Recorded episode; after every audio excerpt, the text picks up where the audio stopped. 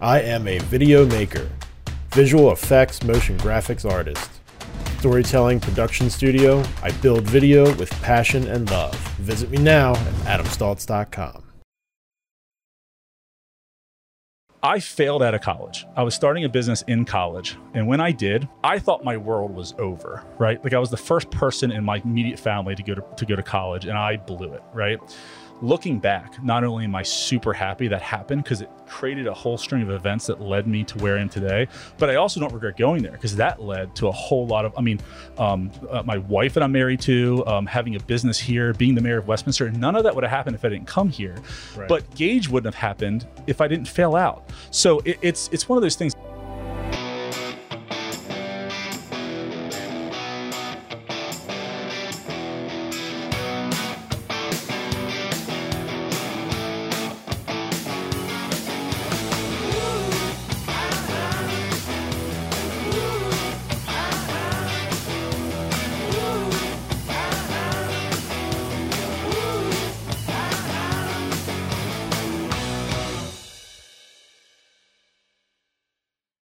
Welcome to Around Town Carroll County, the show about people in Carroll County doing wonderful things and how you too can build a thriving business or nonprofit and live out your own dream instead of being paid to build someone else's.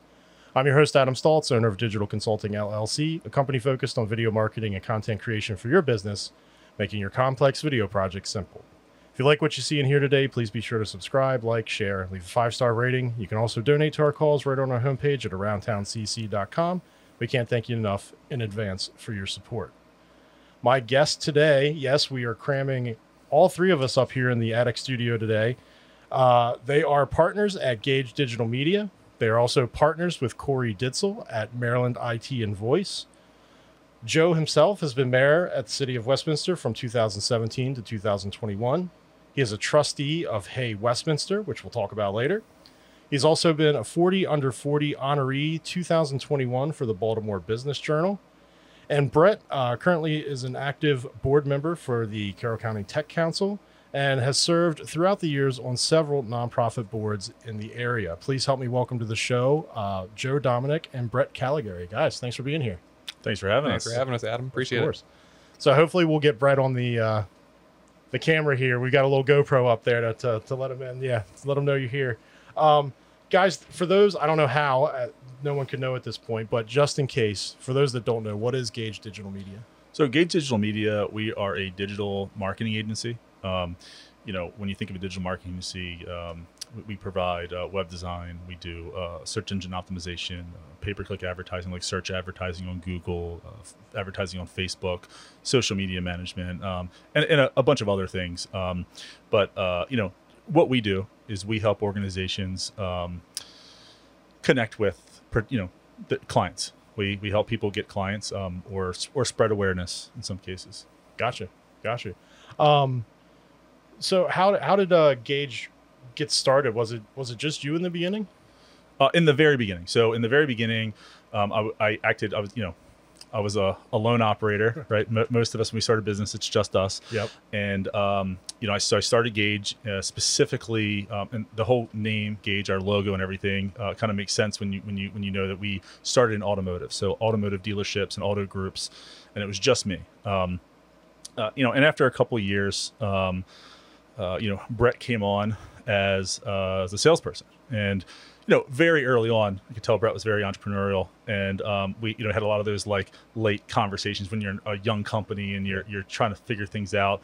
And we both wanted to turn Gage into something bigger, into, into an agency. And um, it wasn't long after that that he became a partner. So I, I kind of, the way I like to put it is maybe I I, I legally st- uh, you know started Gage as an LLC, right. but it didn't become an agency until Brett and I partnered up, and um, and you know we we, we basically started it together. Nice, nice. And uh, when when was that, Brett? How long has how many years now has that been? That is June or July of 2015 is when we started. And uh, you know, one of the things that was motivating for me is when we were it was it really started as proof of concept, like Joe Joe said.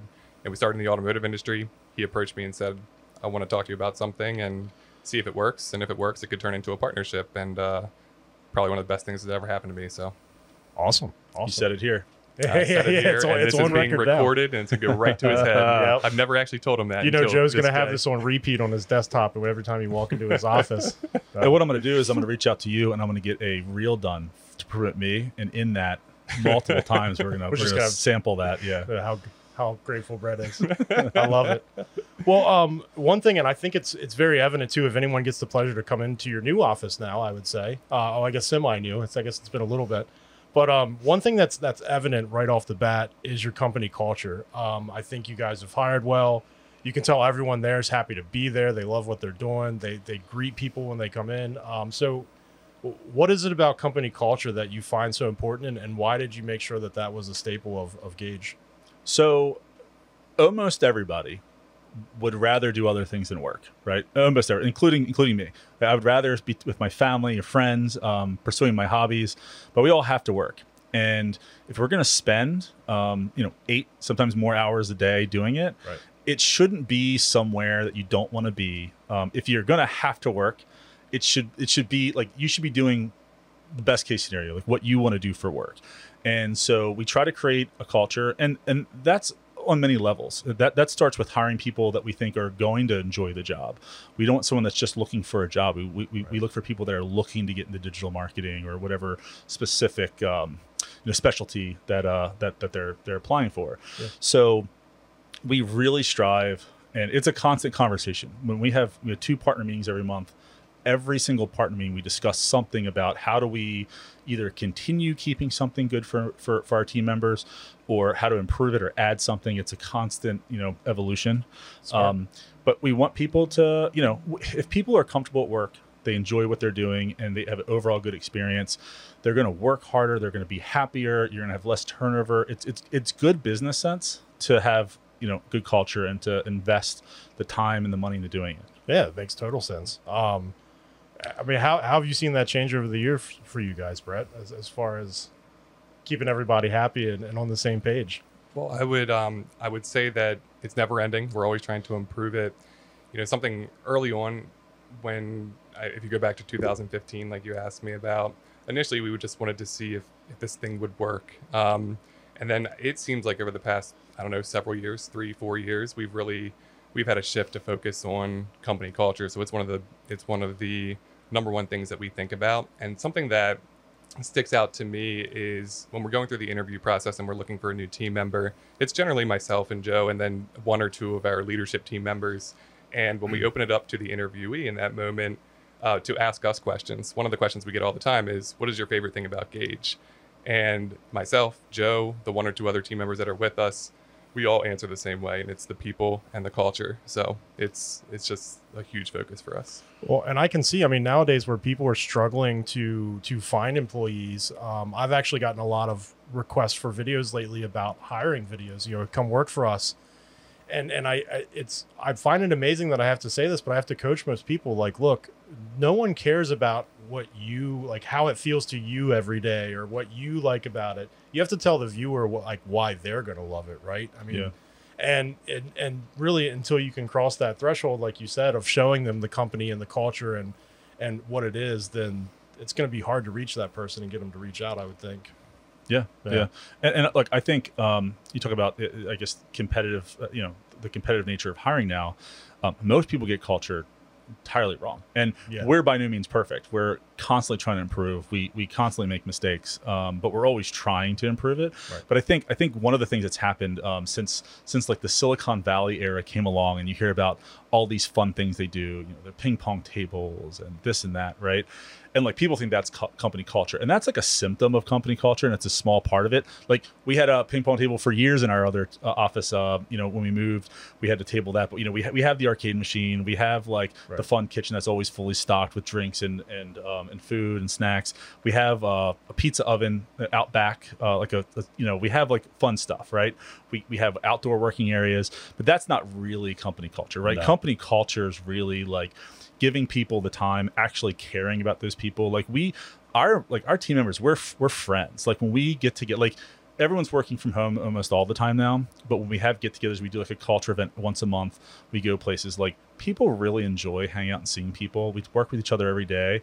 Like we really have a team that when someone needs something, someone's willing to go above and beyond to help them because they care not just about themselves and the company, but about the other people they work with. And uh, we're always willing to give the time and effort to, to our team members. And I think you know I think they're always willing to give that time and effort to each other. And that's that's like real company culture. Like Right. the, all the fun stuff is like a small small part of it, but it's building the relationships and the trust and um, actually you know ha- like people people caring about their job. Um, you know, and, and it, it spills over into the clients too. The clients can Yep. tell. So Yeah. that's Well, and I'm glad you clarified that too, because I've worked for plenty of companies that it was like, hey, we have the ping pong table. I mean, one guy had a, a kegerator. I mean, you know, like I've worked in places where you know you had the cool stuff, but I I think they were all missing exactly what you just touched on. Unless you actually legitimately care about that person as a human being, as a father, as someone that has needs outside of work, I, I really it doesn't mean anything at the end of the day. It, it well, it doesn't. It's short lived, right? Yeah. Because you have you have a lot of you know specifically like sales organizations, right, where it's a high pressure and there's a lot of pressure, and if you don't hit your quota for a few months, you're in trouble, or maybe you lose your job. And you can have all the ping pong tables and pool tables, and you can have the big events where they go out and they spend a bunch of money on dinner and, and drinks and everything. But if you're constantly, if, you, if, you, if at any point you're 90 days away from losing your job for poor performance, how like how invested are you? You always have a backup plan at that Right. point, right? So so that that's just where we're at. You know, if if a salesperson, that's just that one example, but if a salesperson's had poor performance for one, two, three months, you know, my thing is give them a chance to talk because maybe there's something going on in their life that that Right. you, you don't. I wouldn't necessarily ask, right? But um, maybe maybe they'll tell you. Maybe there's something going on, and and you can help alleviate some of the stress and help get them back on track. Because no one that has something bad going on in their life also wants to do poorly at work because it just adds to the stress. So Right. they tr- they probably just need some help or some guidance instead of uh, the hammer, right? And Yeah. we, we don't operate like that. Like we we don't do that. We, we don't micromanage anybody. If you need to be micromanaged, um, we're not a good fit. Like and that's part of the interview process. So all of those things, you know, you piece it together. That's company culture. And the the ping pong table's fun. You know, the Right. the events that we have, they're fun and they help build those relationships. But that's not like people always want to talk to us about that because we we do. I think we have the coolest office in Westminster. It's yeah, it's Um, nice. Car- I mean, we have one of the coolest offices I've ever seen. Like, it's really neat, right? But um, that's not, you know, the sit stand desks are great, but that that actually may be company culture because one day we found out everyone, all the runners and lifters in the office had tight hamstrings, so we went out and got sit stand desks. That actually is us, you know, making a decision. But um, yeah, people always want to focus on the fun stuff, and that's not really company culture. Company Well, culture is digging in and treating people.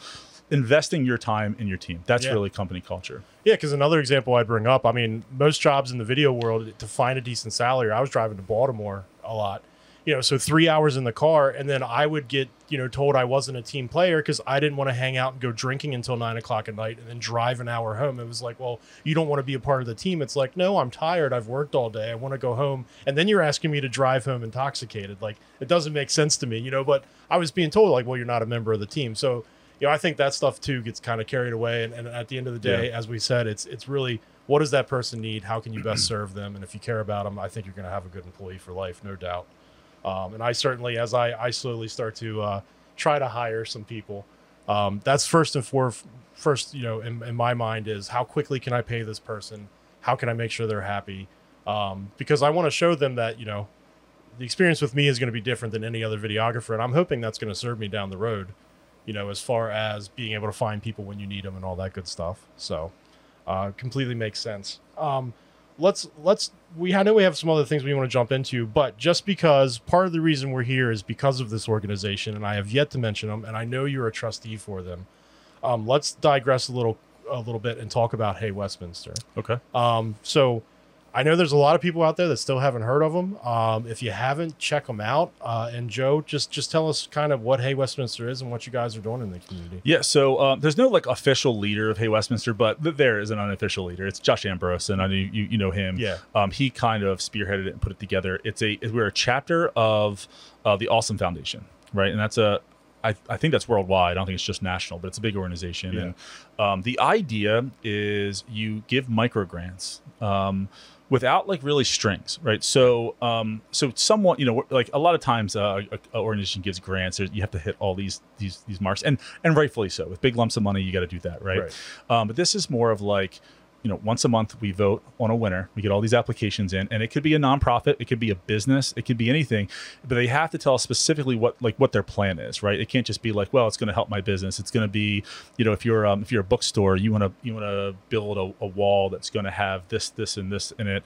Um, give some specific examples like that, but like we we um we want to give a micro grant so it's a thousand dollars right so it's not it's not going to change a whole lot but it, it, but to a small business it can mean a lot Yeah. right Yeah. Um, especially for a project like that um, or a nonprofit that's getting started but we also offer more value because um, every time um, we donate a video, one of the members, uh, one of the trustees, um, also does video, um, and he And that's he- Justin, right? Yeah, Justin that's Willett? Justin. Yeah. Yeah, Um, uh, I love Justin. I wasn't going to come in here and put him too No, hard. it's good. your No, thing, I right? I love Justin. Justin's a great so, guy. Yeah, yeah, Does good work. We, we play really well with our competitors. I just want to, yeah, I didn't want to like come in and like promote it real hard. No, you're like, good, man. Do a 30 second piece on Justin Willett. So, um, yeah, so he comes out, he does a great job, and he, he gives them a chance to, to do what we're kind of doing here, which is like, you know, talk about the, the nonprofit or the business, and then that message gets amplified. And in some cases, um, between that and some other media exposure in the newspaper that we've gotten, and we, we really try to push that and share it. Yeah. Um, people have gotten bigger grants and other support that have dwarfed what we've given them, but it's happened because of the initial grant that we gave, Awesome. and that's really what we want to see. You know, we, we we've helped a lot of um, a lot of small businesses and, and, and nonprofits, and we've been doing it for like uh, it's a year and a few months. We're between like a year and eighteen months, somewhere in there, and um, it's been really it's been a really good experience. But it's all about how we make Westminster awesome, right? Like, what are things that are going to make Westminster great, and that could be again, that's why the full gamut is. It doesn't have to be a nonprofit, it could be Right. a business, it could be anything. Does it have to be someone from Westminster? It doesn't necessarily have to be someone from Westminster. I was So to say because I, I skirted around that. Then no, you're fine. So it's about people. So like, there's a greater community in Carroll County and, and Maryland and, and the world, right? So there are people, but it has to have some kind of impact on Westminster. Westminster. And I would say that you have an impact on Westminster, right? You've done things like doing this has a big impact on Westminster. What you're doing here has, um, you know, it's similar to some of the stuff we're doing at Hey Westminster, right? So um, you don't have to be in Westminster. You don't have to do business in Westminster, but it has to affect Westminster somehow.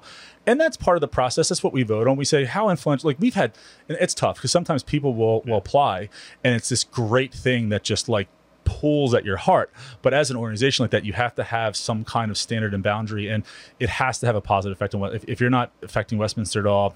Right. that We're not the organization for you. We can we certainly point them in other directions, though we try to help them out. Right, we're Right. um, but uh, it's you know that's the idea. It's it's is this going to make Westminster a better place to live, work, and play? If it is, you're a good candidate. Good. Well, and and uh, part of the reason you're seeing this today is because hey, Westminster made me February, I believe, February's winner. Um, so they've definitely done good stuff in the area. And again, if you're a nonprofit or a business in the area, could use just a little extra funding or a little support. Uh, what is the website they go to to fill out the the documentation to apply? It's a good question. It's um, I think it's just Hey Westminster. I don't know if it's dot .org. Um, So just uh, Google search "Hey Westminster." I'm sure it'll pop it, up. it does. It Yeah. honestly, when I need to find it, I just Google search it and it pops up. That's how like, I type in Gotcha, everything. yeah. It, it, it will. So yeah, hey, it's Hey Westminster, and Westminster's got an exclamation point on the end. yeah so definitely check them out and uh, uh, joe and i were joking earlier because uh, of course as you all know i do video justin willett does as well um, but uh, justin willett is someone i would definitely tell you if you're looking at video also give him a call give him a chance um, definitely want to work with people that you like and justin's a good dude so One thing, um, I, I am still here that I wanted to uh, Yeah, just yeah. Yeah, Brett to- is with I- us still. I wanted to find a way to talk real quick. um, so with Hey Westminster, I'm not a part of the organization in the in the way that Joe is, but one thing that I do is, is follow um, the grant recipients online. And I think kind of being on the outside of it, one of the really cool things that you get from that is visibility. I've learned about a bunch of um, organizations, businesses, things that I had no clue were happening in the community because of Hey Westminster. So I, I think it's awesome. Such a cool concept. yeah yeah i love it and i agree that's why we Yeah. align so well um, I've, I've had plenty of people with my show be like i didn't even know that person existed which again i mean a lot of the winners that you had that that Josh sent me to to look to see who we could have on the show. I was like, wow, I didn't even know they were in this area. Awesome. So yeah, very Yeah. very cool. I was the mayor there, and I didn't know all these people. Right. and they're in the city doing things. A lot of them, and I, you know, it, it, it it's amazing how many things are going on that you just don't know about. Yeah. Even when you're trying to like uncover all of those things. Um, so it, for me, it's been it's it's been the same experience. Well, not only doing things, but I, you know, one reason I started this show, I realized media, especially nowadays, is used for a lot of negativity, a lot of you know, just anger and spewing just crap. Uh, and and between you know this show and Hey Westminster, it's it's highlighting the good things people are doing. It's highlighting that look, people are out there trying to make your community a better place. They just need a little love and support. And I'd rather tell that story than let's be angry at one another. You know. Yeah, so Uh, that, that negative that negative media you're talking about is large it's everywhere, but It's it's, everywhere, largely mass media, right? Yeah. Um, one of you know, in social media gets a, a lot of uh, hate. People people hate on social media a lot, and I know we're in the business. We all are to some extent. Yeah. Um, it's not a major piece of what we do necessarily, but it's we're in there, so I have to say that to to, to point out my conflict. But I will say that um, I find way more positivity on social media because I like that stuff. I give it I give social media signals that I enjoy seeing those Right. things. My TikTok feed is full of po- it's happy animals. I mean, there's the, the occasional thing. I do like news and I like history, and that's full of a lot of bad things. But I will say that social media, if you do it right, Right. um, really can change how you think and how you feel about the world when you're mixing in a lot of those positive things. There's a lot more of that on there than it is these big news networks. Well, and I'm glad you brought that up because I would say the main problem with social media are the echo chambers. Yep. It's going to serve you what you focus on. It is. And, and and honestly though, I would say you can translate that to your mindset though. I mean, if you're going to do it on social media, I mean, one of the biggest lessons I had to learn, especially when starting my own business, was mindset. And the second you, it's funny, the second you start realizing I should focus on positive things that, you know, people talk about gratitude all the time, but there's a reason it's powerful. Yeah. If that's what you're focusing on, the good things as opposed to the bad things, it's funny how your life improves. It, I mean, it is. Definitely. First of all, you're in a better mood, right? You're going to be more productive when you're in a better mood. But it's true. If, if you're always focused on what you don't want to happen, it doesn't necessarily mean it's going to happen, but you're not focused on the good stuff and you're not going to make that happen. If you wake up every morning and think of like the things that you want to happen, you're just more likely to spend time. It's not magic. It's not, you know, that book like The Secret that people talk Right. about. I think that the end result is likely true. Like the book, um, from, if you start at the beginning and then just read the end, it's all the stuff in the middle that's like the universe doing this or that, right? Right. I don't, I don't, I don't think that's the case. But I do think that if you if you put that in front of your mind every single day, you you know it it it doesn't mean you're going to get it. But it makes it a lot easier Right. than if than if you're worried about the stuff you don't want. Because if you spend all your time thinking about that, you're just more likely to get it. Yeah, we, the secrets come up a lot on the show. And what I always say is, I think they just missed one little part of the secret because uh, the book kind of comes across as like, well, if you think it, it just happens. Well, no, thinking's the first step. Effort, effort is the second step, and working towards that for it to come into fruition. That's the you know. But they got they nailed the first step, Yeah. right? They got it. You- You, got to you got to think and envision. Uh, you know, I- I spent a lot of my life being involved in like athletics, right? And I always visualized everything, and you, I tried to visualize every single scenario. And um, when you visualize you winning, whether it's it's um, you know not necessarily winning the game, but like the little wins in a, in, a, in, a, in a- in a game or a sport, Yeah. you're just you- you're more prepared to handle something when it comes up, and it's it's the same thing. If it's always on the top of your mind, you're way more likely to get it. And I, I will I will you know say that till the day I die. I think it's uh, Yeah. one of the biggest things about being an entrepreneur, being a business owner, or just living life. Right? It doesn't you don't have to be a business owner to have that mindset. I think Right. you, if you if you want something, think about it, make it a priority, and and uh, every day. yeah, yeah. Uh, any thoughts over there, uh, Brett? No, it's just been a very motivational past two minutes or so. Good. Um, So I'm you're gonna, feeling jazzed I'm up gonna wake over up every morning and, and, and pick I call Brett every morning and I wake him up with a motivational speech. I like it. I like it. Well, and I think you brought up a good point too, because we've also mentioned on the show, even the show is is about entrepreneurship and starting your own thing and believing in yourself.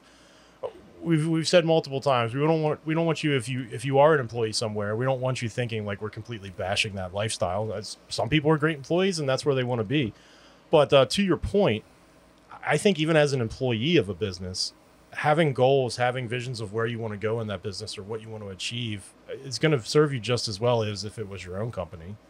Yeah, I would even say that the owners of businesses really serve their employees more than the other way around. I, I think I spend most of my day trying to figure out how to solve their problems. um, you know, so um, so yeah, and, and, and I, I will even go as far as to say that the vast majority of people are going to fall into one bucket or the other, and that's a natural thing. That's hard to break into the other one. I think there are some people that could go either way, Yeah. but I think if you're someone that's truly entrepreneurial, like you know, in in your heart, I think it's very hard to work for somebody else. Yeah. Um, but I also think that if you're someone that doesn't wake up every like if you're in a if you're in a position where you are you know a salaried employee and you, you have a job and you don't like it um and every day you don't wake up just trying to figure out how to start a business, you probably shouldn't do it, right? Like you should either be obsessed or don't do it because it's really hard. And there's a lot, you know, it's it's not easier than working for a company. No. It's definitely not. Um, but I, I think you're you fall into one or two buckets. And I think most people are gonna, you know, most people that have fulfilled lives are are uh, an employee somewhere. Um,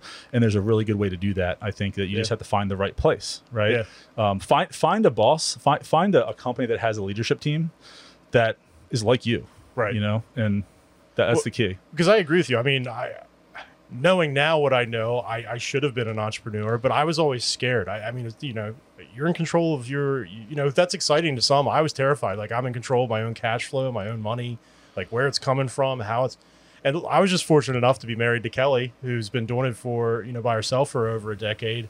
That grabbed me and was like, listen, she could see it. She's like, you will not be happy until you work for yourself. And she was 100% right. Um, Yep. So it's uh it's that it's that initial leap which is scary and then uh you know that that next leap of of hiring someone i hear is the next scary step in, in the entrepreneur It is. So it's all super scary. And to make to make matters worse, like we really started this agency and, and everything right when I was like having a child, you know. So it was, and I know you, you just you recently just had Yeah. a child, right? So that makes everything more scary, right?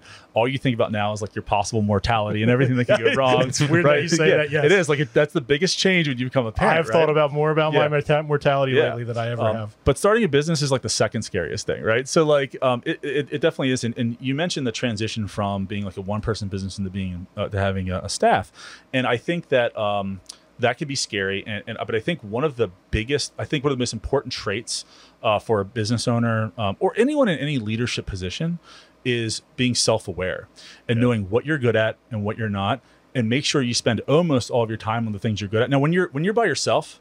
You got to do it all, right? Right. I bootstrapped. My books were a mess. There's, you know, like that's not the kind of stuff I'm good at, right? Right. Um, Brett and I, and unfortunately, Brett and I have a very similar profile. we don't complement each other very well. We agree with each other on almost everything, which is helpful, but we don't balance each other out very well. So, but we've hired a team that are very good at the things that we we're not great follow up, right? We don't we don't follow through on projects very well. We have we come up with great ideas and we have the vision, um, but we need someone to like take it home. Um, but I, I think I think when we had that, when once we realized that self awareness um, and, and those specific things, that really helped us hiring. So, um, you know, when you're ready to, to to to make that move, think about what you're really bad at and hire someone that's really good at it, and then it, it, it- you just sleep better at night too. You enjoy your job more. It's yeah. smart but then there comes the other the other side of that is you have to trust that person to do what you've hired Trust. them for. Because if you don't i mean there comes that micromanaging there comes that annoyed employee. Um, yeah learning learning to trust that person i think is is probably uh, up there on, Uh, on skills. you use the word learning and i think that's that was smart because it's a it, you learn to trust them right? Yeah. at first it's tough it's tough it's, you, and, and look there are certain things that no one's ever going to do the same way that you do. And i think that's a mistake that a lot of business owners make when you hear them say things like um, man like you know I, how do i hire someone? We're, we're in some groups that, and i'll hear people say this like the people we hire they just they don't care about the company the same that we do. And it's like of course they don't. It's they're not you know you, you can't expect that. Right. like a, a great a great uh, team member is and like I, I told you before I don't really love using the word employee right like I don't like that dynamic but a, a team member someone that's on your team like the best you can hope for really is like 90% and that's amazing right because Yeah. it's your like of course of course they don't so um but you you just you need them to to care enough and that's where the company culture comes into play right they they don't want their their teammates to to fail Yeah. um because of because of their lack of caring Yeah, makes sense. Well, uh, I'm going to cut real quick here uh, to show you a little commercial break, and we'll be right back with uh, Brett and Joe. Hey, Adam Stultz here. Thank you so much for watching today's episode. We truly appreciate your support. You know, video shoots should be fun and rewarding for you and your team. Should be an experience worth bragging about. And so, when you work with me, you can rest assured that you will have a wonderful time while we create excellent content to share with your audience. I'm here to listen to your needs, advise you on the best approach, and execute on a level unparalleled by most. Your business and the story you're telling is more important than ever. So call or email today and find out why not all video is created equally. Find out more at adamstultz.com. That's A D A M S T U L T Z.com. All right, so welcome back. Thanks for watching that. And uh, let's jump right back in here. And actually, let's turn to Brett and make sure that he's still with us here back still on, on the couch. I'm wide he's good. He's, he's here. Good. Um, so, the next thing we want to talk about is entrepreneurship in general.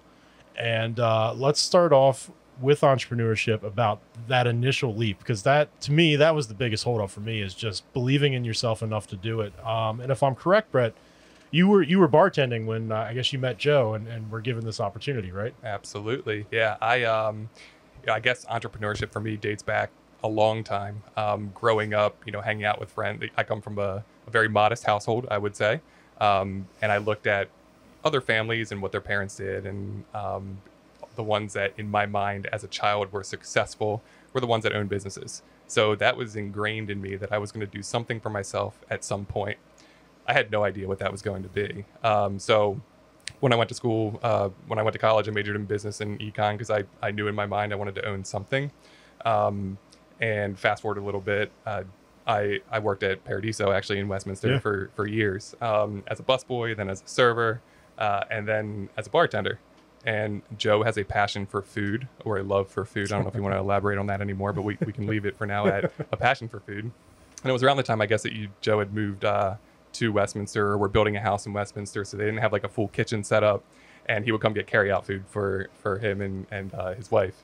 So we just built a good relationship there. And I think uh, several of our conversations were around entre- entrepreneurship. So I'm sure somewhere along the line during one of our conversations, Joe got the idea in his head before he ever approached me about this um, that I might be a good candidate to work with at some point. So that's kind of how it happened. Now, uh, similar to your story, Adam, with the you know taking the leap and having Kelly by your side, the the good thing for me was, you know, Joe approached this as this is an opportunity to try to build something locally. I want to have a local presence. We'll see if it works, and if it goes well, which I assume it will, it can turn into a partnership. So that's that that last part there that it could turn into a partnership and that there would be business ownership p- uh, potential and possibility was a key factor for me and super motivating for me um, but the, the positive for me was i didn't have to take any of the risk that you would generally associate with diving into being an entrepreneur Yeah. um, Well, now I- I did I did still bartend two nights a week, so there was a it was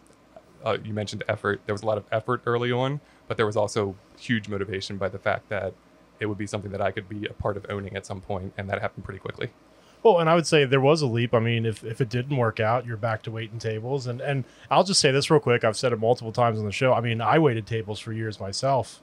And uh, often what I say is I was a very shy individual, and waiting tables is the best thing I ever did because you have to figure out how to deal with whatever's in front of you. You're not you're not escaping from it, and it taught me. Actually, I think it's one of the things that served me best nowadays is being able to talk to people, and you know, even whether it's small talk or, or really trying to build a relationship with them. I mean, what have you seen as far as waiting tables has taught you in, in the business world? What a timely question, Adam. um, and Joe probably knows where I'm going with this. I got married back in December. Congratulations. thank you, appreciate that. Um, that's what I was fishing for. yeah, so yeah, I know, you. I know. we, Um, got, we got it.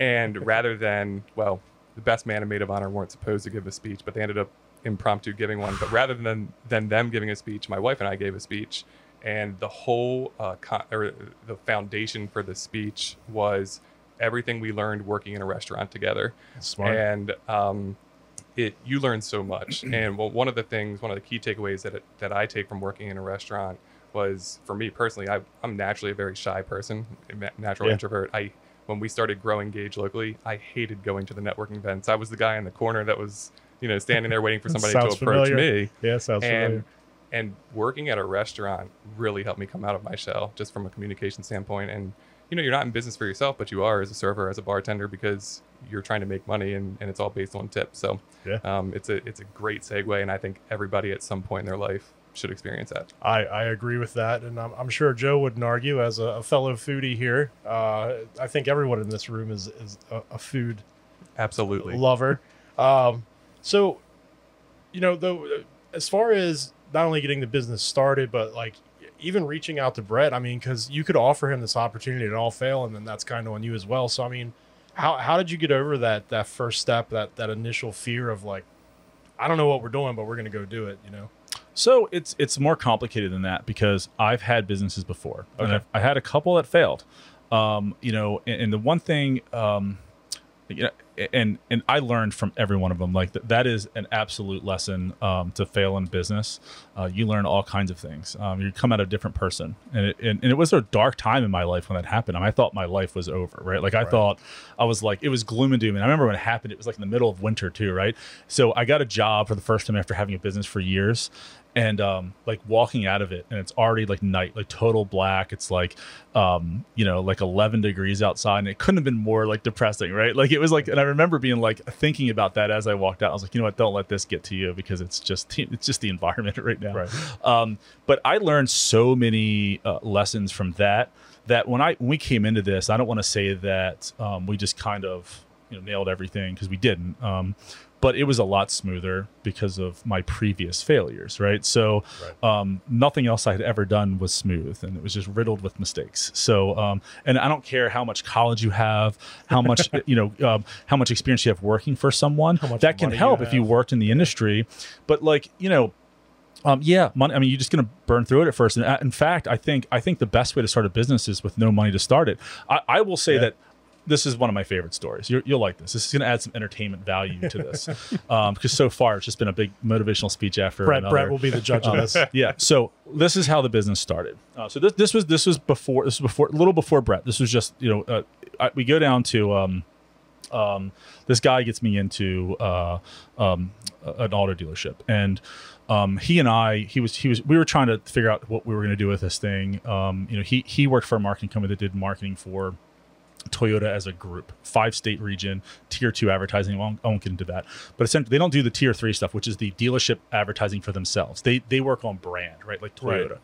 So we go down to Culpeper, Virginia, and we try we do the sales pitch this this Toyota dealership down there, and um, the guy halfway through the pitch just walks out of the room, and we're like, well. This didn't go well, and I, you know, at the time we pitched, it was like a two thousand dollar a month management fee, and a thousand dollars um startup like start you know setup fee. And um and then there was ad spend and stuff like that but that was the package. So he like walks out of the room like shortly after we said that. And i was like man this isn't like that's you know, we i drove like four or five hours down here like this is a dud. And when he came back he had the setup fee check. And so it took a, a very good turn right? Right. but on the check it was written out to gauge digital marketing I hadn't set up the LLC or got a bank account or anything yet. This was the first pitch. I hadn't even made it official business yet.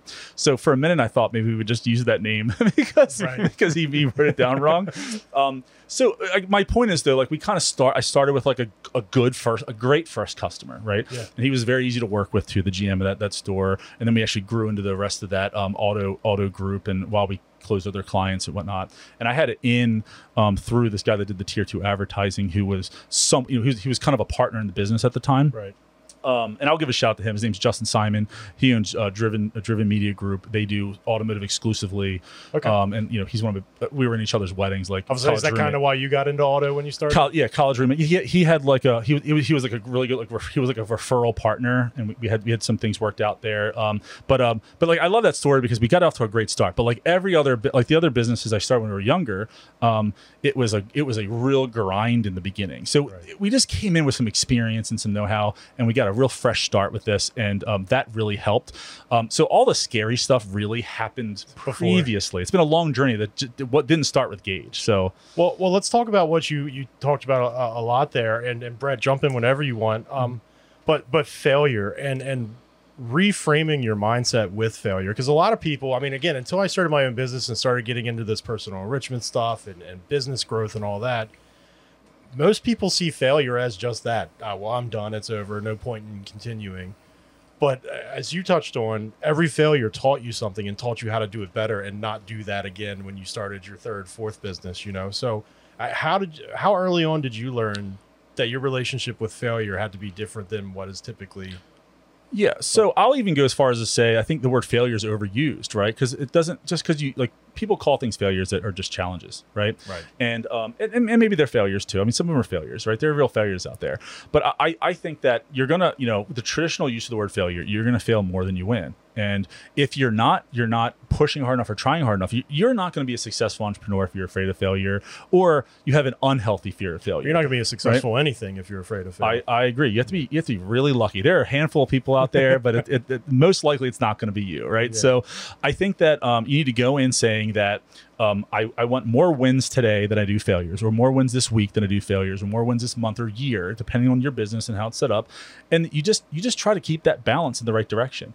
Um, and and you don't always get it. I did mention you get more failures, you know, th- than than wins, and I think that is true. Um, I, I think that hopefully the better you get the the more it tips in your favor over time but maybe not maybe maybe you get more you get more risky in, in how you do business look Right. look when we have a lead that comes through we close less of them than the ones we don't.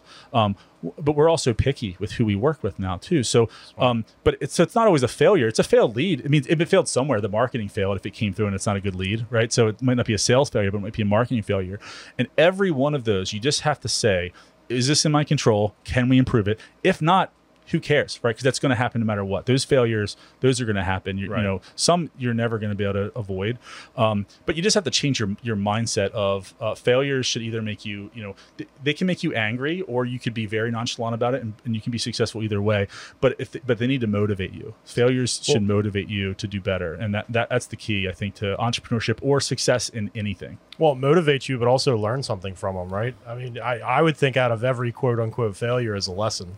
Yeah and you know so there's a, have you ever heard the story of the chinese farmer No, So it's a great. It, this story goes back like centuries, right? It actually comes out comes out of China. It's one of those like Confucius type things, right? But it's it's like it's a very basic story that's kind of like it kind of also it, it gives you the idea that just because something happens that you perceive as bad doesn't mean it's bad, right? So it starts off with um, uh, there's a farmer. His horse runs away, right? A horse runs away. Everyone in the village says, "I'm so sorry, you lost your horse." And He's like, "Well, you know, we'll see." And uh, the, like a couple days later, the horse comes back and it brought three wild horses with it. Like you know, and and everyone's like, "You're so lucky!" Like and it brought these horses back, and the, and the Chinese farmer says, "Well, you know, we'll we'll see." And uh, a few days later, the the the, the farmer's son um, falls off of one of the horses and breaks his leg, and everyone's like, "I'm so sorry." He's like, "Well, we'll see." Right? He's like, "That that's terrible. We're so sorry." Um, well, you know, uh, the military comes around. They're, they're getting conscripts. There, there's a war, right? The son doesn't have to go because he's got a broken leg. Everyone's like, "You're so lucky." He's like, "We'll see." And you could go on forever and ever with. Yeah. it. But the idea is, you don't know if something is really going to be bad. If in five years you're going to look back as a negative thing. Look, I failed out of college. I was starting a business in college, and when I did, look, and it was great. McDaniel gave me a second chance. They didn't give me a third, and that's fair. They, they warned me ahead of time they weren't going to give me a third. Um, I thought my world was over, right? Like I was the first person in my immediate family to go to, to go to college, and I blew it, right? Looking back, not only am I super happy that happened because it created a whole string of events that led me to where I am today, but I also don't regret going there because that led to a whole lot of. I mean, um, uh, my wife that I'm married to, um, having a business here, being the mayor of Westminster, none of that would have happened if I didn't come here. Right. But Gauge wouldn't have happened if I didn't fail out. So it, it's it's one of those things. I look back on all those gloomy days of my life. Almost every one of them turned into something good or made room for something good that wouldn't have existed otherwise. And and I think the experience of that and having the like the awareness of that happening, I think changed my outlook on on failures and, and negative things Yeah. happening to you because I don't know if it's really a, ne- a negative. You know, I mean. I mean, Yeah. you might you might spin this video into something really bad and just clip my words together and have me say something awful. very little And- editing in this and, show. and, and if you do, maybe it'll feel horrible, but maybe it'll go viral and I'll be an internet sensation in, in a year. So, so you never, yeah, you never, you never really know. My, my point is that you never really know. Um, you know, there are a few things, you know, a loss of a loved one, loss of health, things like that. Um, outside of those things, you never really know if something's going to be bad or good. Yeah, very true, very true. And and I'm going to change gears here a little bit because there's something in there that I want to touch on, where you said, you know, you you- you're more really narrowing down on the work that you're taking. Uh, and Brett, I, I might just turn to you for this one. I mean, I, I remember telling you before we hit record. One, I found out that once I niched down, I was like, look, I only do business videos. Um, Yep. You know, I don't do weddings. I don't do events. I found out that it's funny that that that work came around. So uh, why are you guys niching down, and why why have you started going down that path as well? Yeah, I think uh, I mean this all ties together really well. One of the things of the past seven years of Gauge in our current form um, that we've learned is well, there's a, there's there's a bunch of things we learned. There, as an entrepreneur, you have this mindset to, um, let's say a new lead comes in and it looks like a really cool opportunity, but you've never worked on something like that before. We all have this mindset. Let's just sell it and we'll figure it out. So in doing that, Um, you figure out what you're really good at, and uh, that's what we've done over the past seven years. Is we figured out the types of businesses that we kill it for, and those are the those are, are the types of businesses that we we want to work with. So um, that's a very simple explanation of, of why. But yeah, we're we're in a position now where we can be selective, and I think something in our partnership that that works out well is when one of these leads comes through that we both know probably isn't the best fit, we'll discuss it still and say, should we? But I think we're both hoping the other one helps talk the other one out of out of pursuing that um, because it doesn't really fit the mold, and we find ourselves doing that often. So it is uh it, it's awesome to be able to, to know what you're good at and Well, focus on that that. being said, every now and then one comes through and I'm like, this is gonna be fun. This is gonna be fun. Let's Right. do this. we'll you make know? exceptions. We if, will make if, a, if a brewery or distillery or something cool is like, hey, we need like a whole branding design thing done. At the end of the day, we might not profit a dollar off of that, but I don't think we turn that down. I, I think I think there are some things Absolutely, that's like yeah. we'd like to keep the work fun for us and for the people, and that's why we do a lot of pro bono work. It's very outside of scope, but a lot of those projects to be fun and fulfilling. And um, Yep. so, but yeah, we're usually on the, Yeah. same page. And Yeah. you know, there are industries that serve us better, and industries we serve better, and we keep it. Well, I think this brings up an interesting point too. Like we were talking about the hiring process is changing, but I, I the more I talk to business owners, I mean, business is changing. Like ten years ago, would you heard a business being like, ah, we don't take the work that we don't want to do, or you know, like we we you know, like typically it was make take everything you can, make whatever you can. Yeah. Who cares? It's money, money, money. And now it just seems like across the board, everyone's like, if I'm good at it, if it makes me happy, I'll do it. Otherwise, you know, what's the point? I, I just find it's an interesting mind shift going on, just not with hiring, but with with business owners as well. Yeah, well, I, I think people have learned that when you niche, and we don't have one niche, but we have a handful of niches, and um, you know, we work largely in, in home service clients, um, you know, roofers, plumbers, um, you know, um, and uh, HVAC things like that, and also like legal. We do some work in education, some tech, um, some real estate. Um, but they're all they're a lot, of except well, education and tech are very different, but like a lot of those are very similar in terms of the channels and things like that.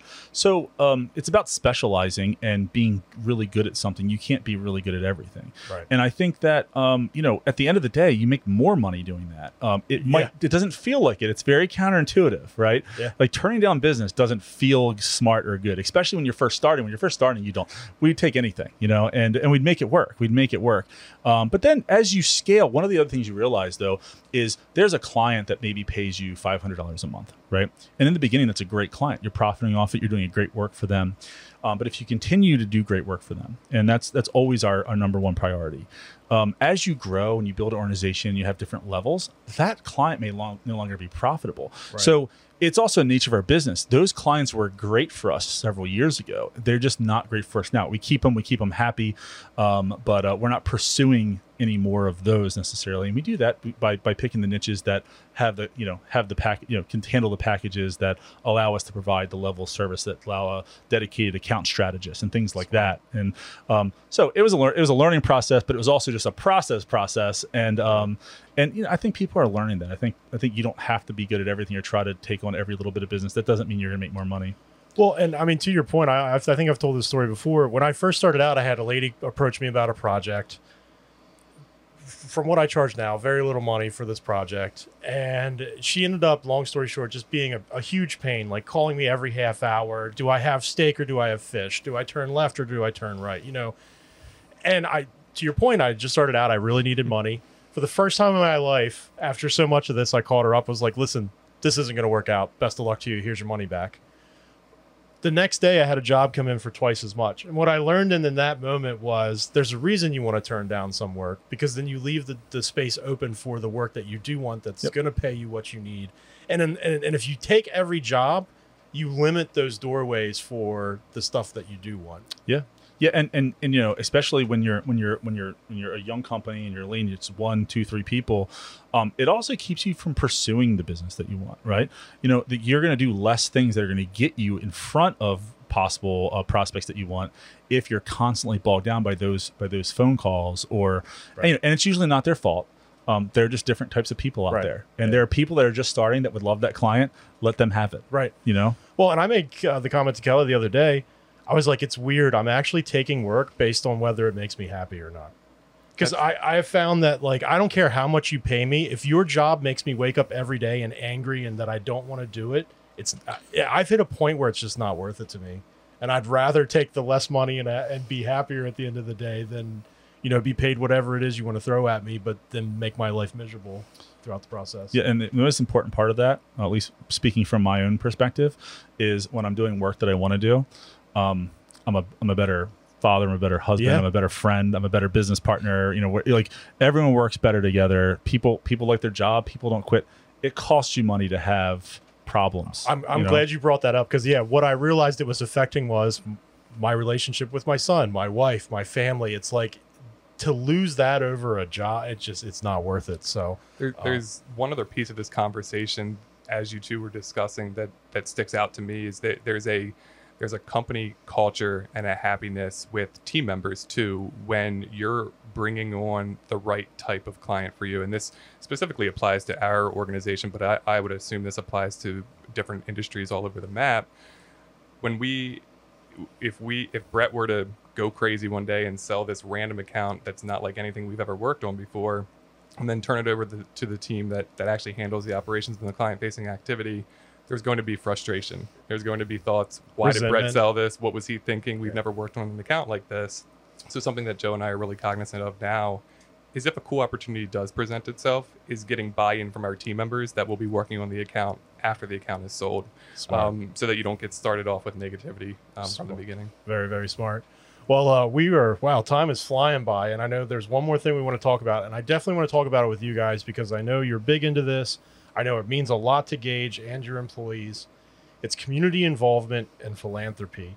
Um, let's start with the community portion real quick. Um, I know philanthropy is the community, but like one thing I want to try to get through to this show is if you're going to start a business, you're not doing it without becoming an active, supportive member of the community, making relation, relationships with other members of the community. So, so why is just community minus philanthropy? Why is just community so important? I mean, community is everything, right? I mean, i- i- if you're if you're down on your luck or you you're going through bad times, who are you going to lean on? I mean, it starts with your family and your friends, but like it just goes out from there. They're, like they're they're the core of the community, right? To you, I think community is just, um, and, and there are people out there that need that when you don't, and I think that's um, as humans, we you know we've we've um, we've evolved in the in the in the uh, you know. Um, I don't know what um, you know we need species that yeah. that relies on community, right? So um, I think it's in our nature uh, to to to want to be part of a community, and everyone wants the benefits of the community, but you have to be you know cognizant about contributing um, as much or more to it when you can. And I think one of the biggest things we do is we have a business here, and we have a business where we treat people right, we treat our clients right, we treat our um, empl- you know employees well, and um, we have a successful business here. I think it looks it looks great. Our building looks great on Main Street.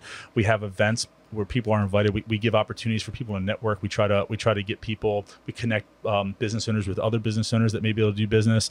And um, one of the reasons I wanted to live here um, you know, I, I lived here for college and I came back is because, you know, for one, the schools, I, I wanted to have a place with good schools. But the other thing was the business community. I noticed that Yeah. everyone's very helpful. You're, we get along really well with our competitors, right? So, um, like, you know, I, uh, Randy Goldstein at Bismarcky, um, I talk to him like almost every day on Facebook about something, right? Like we like we chat all the time, um, and you know we get along with John Allen. Um, we collaborate with Cone Creative, more so Brett. They're on the the Carroll Tech Council Right. or what Yeah. the Carroll Tech and Innovation. yeah, I, I, I, I've been a member of that for a long time, so I always forget uh, the, Yeah. the new name. Um, but you know, we we work well and we refer people back and forth when they're not like the ideal fit for Yeah. us, but they might be. And I just love that. And and not every industry is like that necessarily. Not Not, every every community is like community, that. Yeah, but I, I really like. I think that's so. The business community is really really important in that aspect.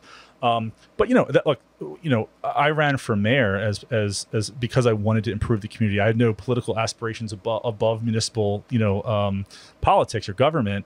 Um, but I want I just wanted a better Westminster. I had some ideas, and I wanted to I wanted to to try to get them implemented. And um, and I will say that that that is a big piece of the community. Brett took on a lot of work while I was doing that, and um, so he contributed a lot to that. Um, to the community. I asked two, yeah, yeah, through taking uh, things off of me. I'll say I asked two people permission when I ran. It was it was my wife and it was Brett. So, um, but yeah, you know, community is so important because what what do you have if you don't have if you don't have community, right? Yeah. Like it's it's everything, and we have a great community, and not just Westminster, but in Carroll County. I think Yeah. I think the organizations and the um and you know and and the the, the philanthropy um I just see so much of it here. It's it's very heartwarming. It's it's, it's one of the reasons I'd like to like to be here. Well, I'm glad you brought up the the business community because that's one reason I wanted to start this show. Uh, like I said, I, I've told most people when I worked down in Baltimore, I was harassed constantly. Like, What's up, Carroll County? You know, you, you dumb hick farmer and all. You know, like and, and what people outside of Carroll County think of Carroll County just flabbergasted me. It's like wow, Yeah. like that's really what everyone thinks. So you know, I wanted to show like not only is Carroll County producing really cool businesses and people, but like to your point, I I most other places I don't see business community members helping one another and, and supporting and rooting Yeah. each other on and saying, yeah, I hope you succeed. Like, I, I think it's a really unique thing about this county. it's not you know, it's the exception not the norm and and you know here's the other thing we have a lot of great stuff going on here we have and we have a lot of tech companies a lot of cool people like a lot of things people don't realize are out here when you look at companies like like scale and you look at companies um uh like you know like uh, i mean like like ours. Ours is a great example of that um both of our companies. And and it's uh, it being part of the tech council we're very aware of a lot of those uh, businesses. But look westminster um it was like it was the first municipal uh fiber network being built in the state.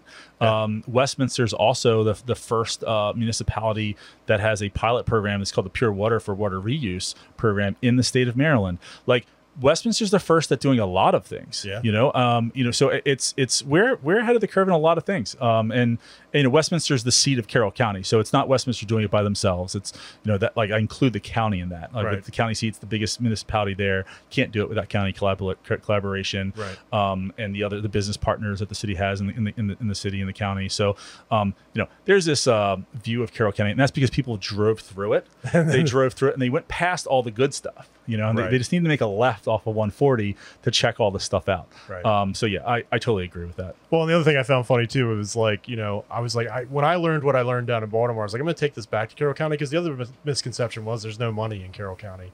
And to your point, with all the the nonprofits and the donations and the things that there's a lot of money here, uh, and and people are very generous with with it and, and very kind with it to give back and, and do all that good stuff. So, um, real quick before we wrap up, let's let's swing to you, Brett, real quick because I know you're part of this as well. But what about the philanthropy that Gauge does? I know you guys are out all the time, you know, with Boys and Girls Club and other and other uh, people in the area. Um, what's some of the stuff you guys do for Carroll County? Yeah, I'm going to. Uh, I guess I'll, I'll try to tie this all together here because I remember when we first started giving back to golf tournaments and donating our time and volunteering or donating websites or whatever it was at the time. It felt good to do that, but I think now the the the rewarding part of the philanthropy is actually seeing what that donation of time did or what what that website that you donated or, or, or you're working on what that organization does and you mentioned Boys and Girls Club. Uh, Joe and I were talking about this recently. One of the memories that sticks out to me, and I'll give a shout out to uh, Atlas, Nick, and Greg over there because yeah, yeah, um, they were a big part. They they spearheaded this. They, it was uh, a thing we did for the Boys and Girls Club where they assembled a bunch of backpacks. So we were just a small part of the overall um, uh, event, but we we turned it into a company culture and uh, an event to give back, um, team building exercise. So uh, a few members of our team went out to the store. They purchased backpacks. They purchased things off the list. Then we had an assembly line in the office, and we stuffed backpacks. But the cool part was when we walked from our office over to the Boys and Girls Club, and I think Joe and I were both walking behind the whole team, and we see our whole team, and their demeanor was just so cool. Everybody's smiling. They're having a great time. They have backpacks on, and they—I don't even think they fully understood what we were doing. We get to the Boys and Girls Club, and all the kids are there and sean davis is making announcements and he's calling up the kids in groups to come pick up their backpack and, and you could see our team talking about i picked that one out. She loves it. She loves the design. And for us it was just really cool to see the impact it had from a culture standpoint but also the impact that that donation had on the children of the boys and girls club. And it goes it's the same thing for all these other organizations that we give back to. It's really cool to see the positive impact that it has. Yeah. So, what are some of the other organizations that that you guys give back to? And Yeah. So um, so well, the Boys and Girls Club is definitely one of them. Together we own it. Okay. Um, Katie uh, there's yep, uh, she's going to be a guest soon. She's she's like she's an angel. Like Yeah. she like she does everything. She's amazing. Like Yep. like I, I look forward to seeing that. And her missions, her mission's great. Yeah, and Right. like she just does things that no one in a million years would think someone you know her, right out of college would be able to do. Like she's she's crushed it. So, um, and uh, and uh, McDaniel College, we have a scholarship fund there for children uh, for you know for students that are um, Carroll County natives that are first generation college students um, that come from a single parent home. Okay. So we, you know, we, we focus most of it on children and education. So if you if you look kind of how that works, um, uh, the uh, you know the the hospital foundation Um, uh, we you know we, we support a lot of that stuff. Um, and s- some of these things we have like real like, money that we like we commit to over a certain amount of years. Other times they have events, and we always like take the whole team. We get like a couple of tables there, and we we try to spend money on like um, the auctions and things like that. That adds up to you know adds up to thousands of dollars, but it's a little more informal the giving. Um, but um, if, if it has anything to do with children and or education. Um, and we give plenty to other organizations too, but our focus and the majority of what we do um, kind of falls falls into, into Sure, that. sure. Yeah, makes sense. Um, before we leave, where can everyone find you? Not only physical address, but website, social media, all that good stuff. Yeah, so gaugedigitalmedia.com and all of our so that's the easiest place because all of our social media is going to be off of that. Of course, if you if you search Gauge Digital Media, Anyway. and that's G A U G E uh, Digital Media, um, you can find us uh, there. And um, um, you know we're we're 289 East Main Street. Um, we have the coolest building, the coolest uh, office in Westminster, in my opinion. It's a lot of fun. We have events. Um, we'd love for people to stop by when we have them. Um, although you know we're working a very uh, remote slash hybrid model right now, so don't just stop by any day. um, and, and Maryland IT is located on that. It's kind of like a campus. It's like two buildings and, and Okay. mul- three stories. So it's it's um we they're there with us kind of. Um, so we're we're all we're all right there. Maryland, you know Maryland IT uh, dot com for our other our other venture that we don't run, but we're we're marketing and financial partners um, there and. Uh, yeah, that's where you can find. But you can find us at like all the big events too. We're we're around. You know, we're, Yeah. we're we're everywhere. You can find us pretty much anywhere these days. And Joe's Joe and Brett are both pretty easy to spot in a crowd. They're both rather tall, so uh, you should be able to find them. But uh, yeah, if you need any digital marketing needs, websites, uh, social media, all that good stuff, please reach out to uh, Gauge Digital. Uh, I'm sure you'll be speaking with Joe or Brett to start, and then hand it over to their wonderful team. But um, Brett, Joe, thank you so much for being here today. We appreciate your time. Thank you. Um, Thanks for having us, man. no problem. For, uh, for all you out there listening today, please be sure to like, subscribe, leave a five star rating. Uh, you can also donate to our calls right on our homepage at aroundtowncc.com. And as we always say when we sign off, take care, be good to one another, and uh, we'll see you next time on Around Town. Around Town is made possible with support from listeners like you. You can learn more about me, your host, and my company at adamstultz.com. That's A D A M S T U L T Z.com. And please don't forget to support us through a donation either at anchorfm.com slash aroundtowncc or right on our homepage at aroundtowncc.com. See you next episode.